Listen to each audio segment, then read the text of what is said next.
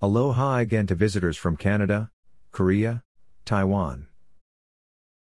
The state of Hawaii reintroduced tourism on October 15 by allowing fellow Americans from the U.S. mainland to arrive in the Aloha state without having to go through a 14 day quarantine before they could enjoy white sandy empty beaches, do some shopping, and enjoy so many popular restaurants without any lines.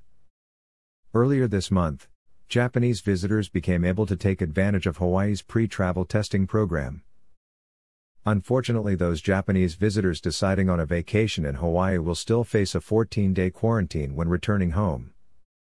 John DeFries, CEO of the Hawaii Tourism Authority, told community leaders on Hawaii Island yesterday big announcements will be forthcoming shortly to welcome back visitors from Canada, the Republic of Korea, and Taiwan.